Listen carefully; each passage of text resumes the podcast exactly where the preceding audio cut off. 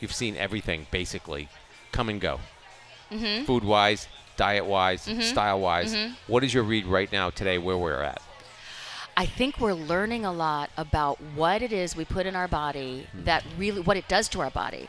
I've been really researching this keto thing Yeah. because my weight has fluctuated fluctuated my entire life. Well, everybody's everybody But I think that. but I I have noticed the more sugar I eat, the bigger I get. The less sugar I eat, the smaller I get. The hard part is is not eating the sugar. As I'm sitting here sipping an Aperol spritz, that's got sugar in it. Cheers to you.